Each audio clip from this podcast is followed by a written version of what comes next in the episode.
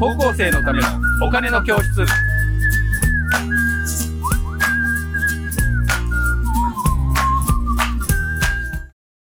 皆さんこんにちは。こんにちは。高校生のためのお金の教室のお時間です。私 MC の山下です。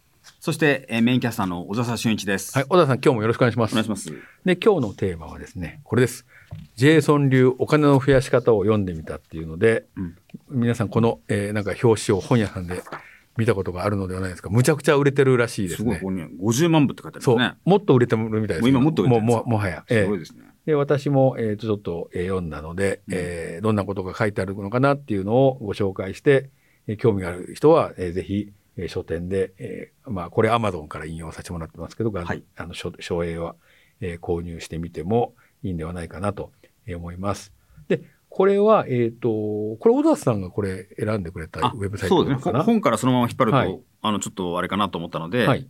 えー私はここに金融広報中央委員会のウェブサイトからの引っ張ってきたんですね。はい。どじゃあ、ジェイソンさんって、どんな人どんな主張をしてるのかと、はいい。うことですね。うんうん。まずじゃあこれをあの読んでしまった方がいいかしらね。はい。ええー日本人はお金の話をあまりしたがらないし、それが美徳だとされていますが、アメリカ人は自分のキャリアや持っている資格から見て、自分にどのぐらいの金銭的な価値があるのかをある程度把握していますと。そして会社からもらう給料がそれを下回っていれば転職を考えます。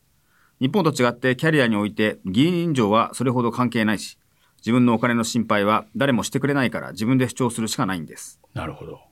日本人はお金の話をせずに我慢するから、会社が儲かっても従業員の給料は上がらない。たくさん給料を出さなくても文句も言わず働いてくれるのであれば、会社はもちろん給料を上げようとはしないですよね、という話なるほどです。でもう一枚いっちゃいましょうか。はい。はい。はい。こうした日本人が持つお金に対する価値観や美徳、これに代表される日本人の精神論についてジェイソンさんは、日本人の中だけの狭いコミュニティだけで生きていく分には良いと考えています。精神的なことを大事にすることで幸せが感じられるならばそれでいいと思います。利益を最大にするだけが幸せではありませんからと。でも日本の企業が外国企業とグローバルに競争することを考えたとき、日本の将来を悲観せずにはいられません。日本の企業で働く人の給料が増えなければ、優秀な人材を海外から集められませんし、日本の優秀な人材も海外に出て行ってしまうでしょう。それに精神的なことを大事にするがために、非効率なことを続けていては、大きな利益を出すことは望めません。大きな利益を出せない企業には、投資してくれる人も集まりません。ということでした。はい。はい。ということで、まあ、あのね、あの、海外と日本はやっぱりその環境とか、なんか文化も違うから、はい。一概には言えないですけど、うんえーだんだん、えーグローバル化も進んでいって、はいえっ、と、まあ、ユニクロがね、あの、海外の人と給料を同じにするからって言って40%上げるとかっていうすごいですね、あれはね。ね、報道がありますが、うん。えーまあ、だんだんそういう風になっていくのは、こう、不可逆的でもう、もう後戻り多分できないと思うから、はいはい。そうするとジェイソンさんの言ってることを、なんか、えっ、と、一応頭に入れといて、はい。なんか、あの、俺だったらこうしようかなっていうのを、なんか、これから考えといた方が、うんなん。かいいかなっていうえー気もするんですよね。うん。だから、昔本当にお金の話を、あの会社でなんか給料安いから上げてくださいとかって絶対言わなかったっていう、うんやっぱののがあって、はい。で、いくら誰がもらってるのかみんな知らない状態？まあそうですよね。えーまあ大体それは、あの、経営者とか、あの、ね、あの、取締役ぐらいしか知らないのが普通なんですが、はい。でも、これからは、なんか、あの、日立製作所とかは、なんか、ジョブ型雇用とかっていうのを始めるとかって、えそうすると、ジョブ型雇用っていうのは、あなたがこれやるんですよって、あの、英語でジョブディスクリプションっていうのがあるんですけど、はいそれをやる、やる人を求めます。で、これをやったらあなたは給料こんだけですよ。で、これの、えっ、と、か階級になっていくと、リーダー職だとプラス何万ですよっていうのが出てくるので、だんだん、あの、日本もそういうふうにならならざるを得ないんじゃないかなというようなえー気がしていて、はい。で、ジェイソンさんの、だからお考えになっていることは、えーなんかちょっとクールだなっていうふうに思うかもしれないけど、うん。あの、割とそれが普通で、うんえっ、と、逆に、あの、ね、高校生とかだと、お年玉上げてくれ、じゃあなぜ上げる必要があるんだっていうことをですね、うんちゃんと説明しないと、うん。いや、物価が上がってるので、もうこのままだと、あの、昼飯も食えませんとかね、まあそういったようなえーことも含めてですね、はい。えーちゃんとお金のことを考えて、お金をなんか、えっ、と、タンスに入れとくんじゃなくて、なんかこう、えーうまくこう、増やしていったりっていうことをね、うんなんか、ある意識を持っておくと、全然違うと思うんですよ。そうですね。で、僕は本当50代まで全くその意識がなかったので、うんうんものすごく反省をしてるんですが、はい。だからまあ、あの、今のね、あの、本当に、えー10代、20代の人たちは、それを持っておくとですね、なんか、えー良いかなというふうにえー思うんですけど、うんあのーこのジェイソンさんのですね、はい。えっ、と、言ってることを軽く簡単にまとめてみました。はい、お願いします。あの、これがですねうん、えーそうなんですが、えーむっちゃ、あの、小田さんとかがいつもおっしゃってることとあんまり変わんないです。そうですか。長期分散積み立て投資。うん。ね、これ小田さんずっと言ってることですよね。ああ、そこれ、ええその話もありましたよね。短期の売り買いとかじゃなくて、長期でえー分散していろんなところを持って、えーね、お金がないときは 1, 1ヶ月1万円でも2万円でも、えー空いたお金を、えー投資に回していくとはい。いうことで、お金に働いてもらうと。で、コストをかけないということで、えージェイソンさんはなんか、えっ、と、東京都内に住んでらっしゃるそうなんですけど、えー電車じゃなくて歩いて行けるところは極力歩くということをおっしゃってて、だから、あの、電車賃もね、今、えーメトロとかで168円ですが、はい。えー歩くと168円が、えーコストがかからなくなるっていう、なるほどなと、そのバランスなんだと思って、で、健康にいいということなので、まあそういったことも、えっ、と、含めてですね、はい。えーコスト意識を持つということで、これケチとは違うと思うんですよね。だから、えっ、と、まあ、そのお金をかけないことによって、うんそのお金を投資に回していくっていうようなことだけあそういうことなんですね、これね。そう。それの一番、うんあの、こう、引きな例として、まあ、歩歩くっていう、電車賃を使わないっていう。だから携帯を格安スマホに変えたりするのも、ま、もまさにそういうことだし、うん。まあそういったことをやって、な出るお金を減らしましょうとはい言ってるっていうだけなんですけど、うん。で、えっ、と、3番目のですね、米国株を、えー買おうとおっしゃってるっていうのは、これは小田さんの、えー会社のは日本株をということでおっしゃってますけど、はいまあ、ジェドさん、あの、アメリカ人でもおあられるので、うん。あの、やっぱり自分の国の、えっ、と、通貨で自分の国の株を買うと。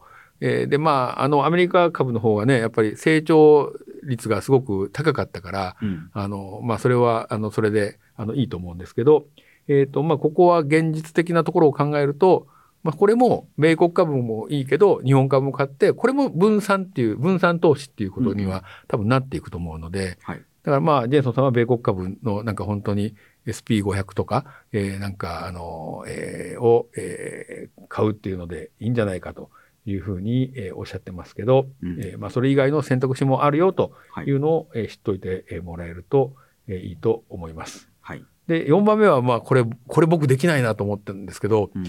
もう使うかもしれないお金以外は全部投資に回せって言ってす、これはすごいですよね。これは私さすがにできないんですけど、はい。あの、使うかもしれない以上に、なんか、定期預金とかまだしたりしてますので、あ、そうですか。定期預金するんだったら投資に回しなさいっていうのが多分、ジェイソンさんが言ってることで、うんうん。私はそこのまだ勇気がないのかなっていう気もしてるんですけど、え、ちょっと一回、じゃあそこで、え、どうどうしてやっぱはり定期預金の方がいいですか？いやいや、それはね、うん。あの、めんどくさいだけなんですよ。どこをどう買ったらいいのかっていうのを、うんまず、あの、こう、見るとですね、はい。わかんないわけですよ。うんまあ、そしたら、あのね、あの、インデックス投資みたいなのでもいいんじゃないのっていう話はあるんだけど、うんまあ、それを、あの、えっ、と、まあ、少しずつやっていくと、なんかだんだん、あ、あこっちの方がいいなっていうのがやっと見えてきた。うんそれがまだ、えっ、と、僕もまだ5、6年目なんですけど、はいはいはい。だから、まあ、これからは、えっ、と、定期預金よりも、こっちの方がいいよねっていうことで、うんあの、だいぶシフトはしつつあるんですけど、ね。まだ、あの、全部しきれてないと。うんいうことでですね、えーそこはなんかヘタレな感じですけど、私が、えーえーちょっと、えーこれから、あの、ちょっと、えージェイソンさんにも習ってですね、はい。ちょっとやっていきたいと、えー思っておりますと。はい。なんか使うかもしれないお金がいくらなのかっていうのもちょっとわからないっていうのがあってですね、ね、あの、っていうところもあります。うんはい。で、えっ、と、5番は割と、えーわかりやすい、積立 NISA で、えー米国株インデックスファンドにっていうのが、まあ、おすすめですよと。はい。いうので、えーまあ、インデックスなので、えっ、と、いろんな株を買ってるのの、えー集合体を、の商品なので、はい。えーまあ、ほ超、超分散投資っていうことになりますよね。うんだからまあ、あの、安心で、えー積み立てで、えー毎月何万でもいいからやっとくと、えー確実に何十年後かには、えー増えますよと。これは私も、えー本当にそう思います。うん。で、積み立て NISA の制度もね、あの、来年からまた新しくえー変わって金額も増えたりしますので、日本はその方向にえー向かっているので、えーその日本の政策に乗っかるのが一番お得ですよね。うんえーだからそういったことをやっていくと、えーいいんじゃないかなと。で、米国株インデックスファンド以外にも、あの、国内株、えーみたいなものもありますが、はい。ジェイソンさんは、えー米国株がやっぱ成長度数が高いので、えーそれを進めていらっしゃいますと。で、6番のトレンドに乗っからないっていうのは、え今なんか来てるよねっていうようなに、なんかちょい、しょいしょい乗ってですね、うんえーやらない、えーちゃんと確実なものを買っていくと。例えば今 NFT というえーのが結構、えー出てきてますが、うんあの仮想通貨を含めてのですね、えーでも仮想通貨はやっぱりちょっと危ういところもあるので、はい。まあそれをなんかみんながうんあの友達に勧められてちょっとえじゃあ俺も乗ってみようかなっていうのも、えーまだ早いのではないかなと、えージェイソンさんとかもおっしゃってますしあ、そうですか。えー私も、えーちょっとこれからねそこの制度もどうなっていくのかなっていうのがあるので、うん。えーちょっと、えー様子を見てるとはいいう感じ、えーでございます。で最後に、えーまとめるとこれはねあの「お金の大学」っていう本でも書かれてましたけどはい。投資をしてお金が入るとですね、まあ、自由になっていくと。うんで自由なことでいろんな選択肢が増えると。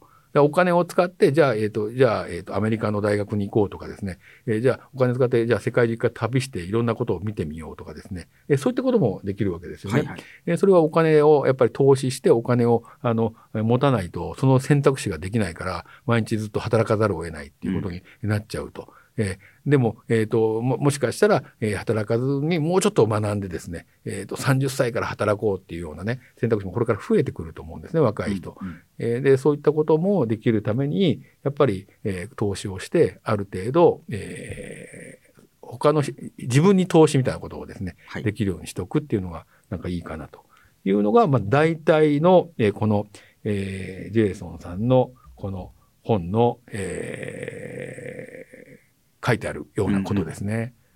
で、これを、ま、もっと詳しくですね、具体的に、えっ、と、実際私こうですよっていうのを、えージェイソンさんが、えっ、と、は語りをされていて、うん。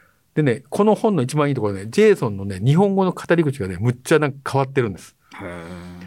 あこの喋り方面白いなっていうね、うんうん。この文体をなんか真似るのはちょっと新しいかもしれない。えーあジェイソン文体ってのがあるんだなと思って、うん。えーこれは別にあの投資とかは全然関係ないんですけど、はいまあそんなのを、えーちょっとこれを読んで、えー思いましたと。話し話し方もじゃあ普段からそそういう話し方なのかしらね。ジェイソンさんは。そうですね。時々急にね、丁寧語になったりするんですよ。そうなんですかそう。だから、あの、日本人っていうか、我々が書く言葉だと、うん基本的に、あの、デスマス帳だと、デスマス帳で通したりするじゃないですか。はいはいはい。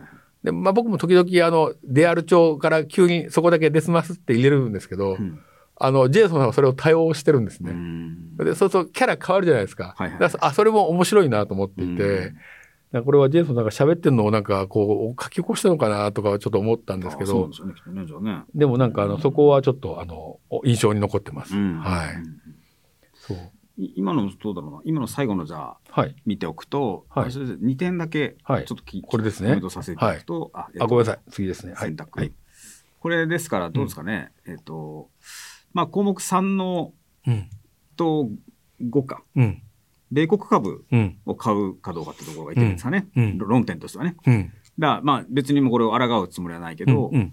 えっと、ふるさと納税の企画の時に申し上げたように、あの、外国株買うってのはちょっと自分の住んでないところの株を買うわけだから、そうですよね。あの、自分たちの国のインフラを整備してくれてる日本企業に投資しないで、米国株を買うというのは、そうそう、税金も向こうで払ってますもんね。あそそういうことにもなりね。ますしね。それはなんかちょっと国力が、あの、弱くなっちゃうみたいな話ふるさとになっちゃうよね。納税のあの話と重なるところがあるからあ、本当だ。本当ですね。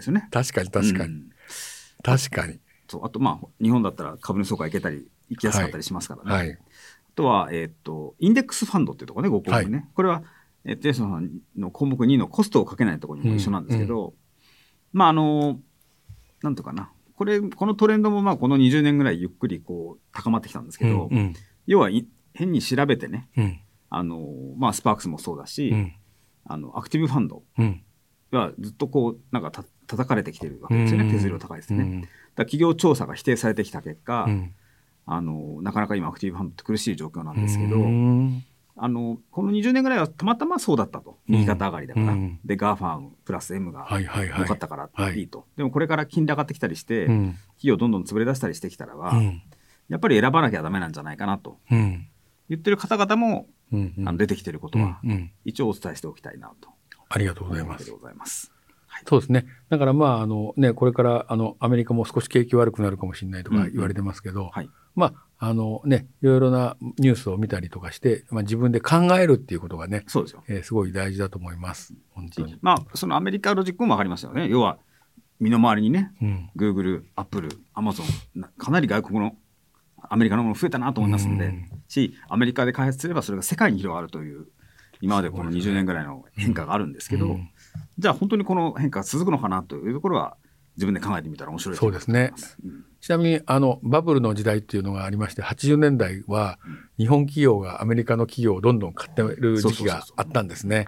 だから、あの、えーソニーが映画会社を買ったりとああ、か、そうですね。えー。はい。うんうんえっ、と、三菱、えー地所が、あの、えーアメリカのね、ニューヨークの、えーあれ、クライスラービルでしたっけ？はいはいはい。を丸ごと買ったりとかですねロック。フェラーセンターロックフェラーセンターはいはいはい。を買ったりとかですね。はい。あと、おえっ、と、いろんなあの会社があのゴッホの名画を買ったりとかですね。保険会社が買いましたね。まあそんなこともあったりも、えーした時代もございました。そうなので、あの経済って必ずこういうふうにこう循環していくじゃないですか。うん。だからこれからね、インドがあの、えー人口がナンバーワンになっていくので、うんえーインドっていうのもなんか一つの選択肢としてあるのかなっていう気もしますけど。はい。あの、山手線のね、当時は、内側の土地と、カリフォルニアでしたっけ？の土地の価格があ一緒だって一緒だって言われたんですよね。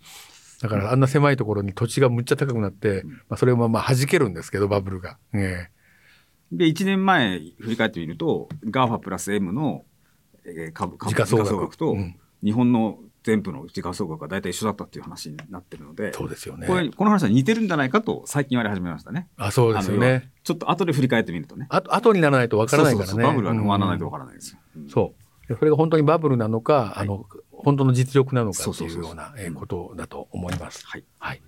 えーということで、えっ、と、ジェイソン流、えーお金のなんだっけ、使い方だっけ、えーの、えーお金の増やし方、はい、についての、えーお話でした。えー小田さん、あの、今日もありがとうございました。ありがとうございまはい、じゃあ皆さんさようなら。